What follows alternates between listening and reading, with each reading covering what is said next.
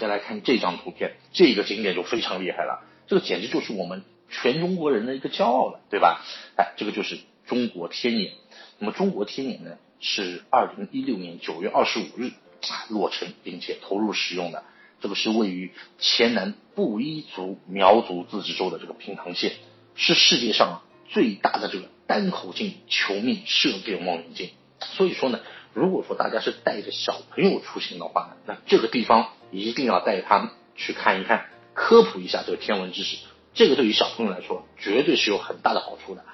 啊。那么再去游玩这个中国天眼的话，它这些游玩啊，这亮点在哪里？我跟大家说一下。就中国天眼呢，它的口径是五百米，五百米什么概念？就是将近有三十个足球场这么大的一个接收面积。你想想有多厉害！主反射面的这个面积啊，达到了二十五万平方米。所以说，当你真正走进这个中国天眼的时候，你才能够感受到这个人在这个里面是多么的渺小，而且是这个人工建筑的这种广阔啊，这个是非常非常的惊叹，是巧夺天工。只有综合国力非常强大的国家，才有实力造出这样一个如此浩大的工程。所以说，你看一一提到这个，大家是不是有种满满的这种国家自豪感涌出来了，对吧？那么中国天眼的选址呢，也是经过了专家这个很多年的这样一个无数次的这个考察，最后才选择了这个贵州省的。它十分巧妙的利用了这个贵州天然的这个喀斯特的这个漏斗这样的一个独特的这个地形啊，哎，在这个。呃，洼地内铺设这个四千四百五十块反光面单元组成的这样一个反射面，所以说你远看的话，就像是一口超大的一个一个大锅。对，那么中国天眼科普基地啊，所售这个套票啊，是包含这个 FAST 的一个景观台，还有呢是天文体验馆和天象影院。所以说，大部分游客的话去游览这个线路呢，就是含这个。FAST 景观台、天文馆啊、天象影院啊，然后呢，顺着这个上山下山的这样一个顺序去游览，所以说它这个游玩线路还是比较清晰的啊。那么 FAST 景观台呢，你就要一定要去看一看是什么呢？你首先是搭乘这个摆渡车到达这个核心的这个大车郡之后，然后呢是走七百多级的这样一个台阶，就可以达到这个山顶。那么期间呢，台阶上有这个双鱼、白羊座啊，什么等是反正十二星座的这个。做星座图在旁边展示出来的，您呢也可以在这个山顶的 FAST 景观台中的一个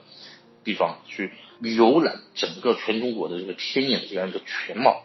欣赏就是我刚才说的三十个足球场大小的这样一个大窝，非常非常的震撼。那么还有一个呢，就是天文体验馆。天文体验馆的话呢，就是你可以去拿手机，这个时候就可以拿手机来拍照了。那么馆内的话呢，就是有这个有趣厅，还有那个射电体验厅。还有天文科普厅、儿童天文乐园，还有那个就是互动体验区等等。那么通过这些文字的介绍，再加上这种那那里面有这种声音还有光效的这样一个技术配合，所以说把这种视觉啊、听觉啊融为一体啊，非常有这种科幻的这种感觉，很生很生动、很形象的去展现了这种天文学的这样一个知识。所以说这里啊，不单单是小朋友，其实有很多啊，就成年人你也可以去这里面看。去开拓一下你的视野，都觉得就是很新奇的这种东西。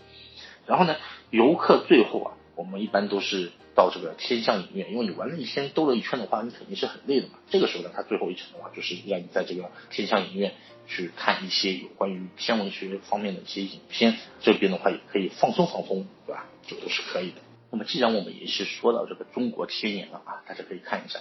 这张照片，其实就是我们的中国天眼之父南仁东。南仁东啊，是中国天眼工程的这个发起者和这个基建人，作为项目的这个科学家总工程师啊，他呢是主持攻克了一系列的这个技术难题，为咱们这个中国天眼工程的顺利完工啊，做出了非常卓越的这样一个贡献。他呢是二十二年啊如一日坚持与付出，最终是在二零一六年的九月二十五日，中国天眼工程才最终能够完工。所以人家都说，古有。十年磨一剑，今有二十年铸天眼，啊，就在这个距离中国天眼工程啊最后竣工一周年纪念日只剩短短几天时间，很可惜，我们中国天眼之父啊，南仁东就是永远告别了这个世界，享年呢七十二岁。但是呢，正是因为有他这样一个仰望星空的人啊，咱们的国家才能有希望。他是咱们国家的这个脊梁，虽然他永远的已经是闭上了眼睛。但是呢，他为我们人类打开了另外一只天眼，所以说呢是英雄已成事啊，请大家一定要记住这样一个伟大的名字——南仁东。中国天眼是人类直接观测遥远星系、行星，寻找这个类似太阳系或者是类似于地球这样一个宇宙环境的重要设施。它这个科学目标啊，是巡视宇宙中的这个氢氢，发现这个星脉冲星，探测星际分子，也在这个航空航天工程中啊，有着广泛的这个用途。所以说，通过咱们这个中国天眼，或许能够发现这个外星文文明。解开这个宇宙的起源之谜，这个也是未来可能会发生的这个事情，对吧？所以说呢，大家千万一定要记住这样一个人，就是南仁东，非常了不起的一个人。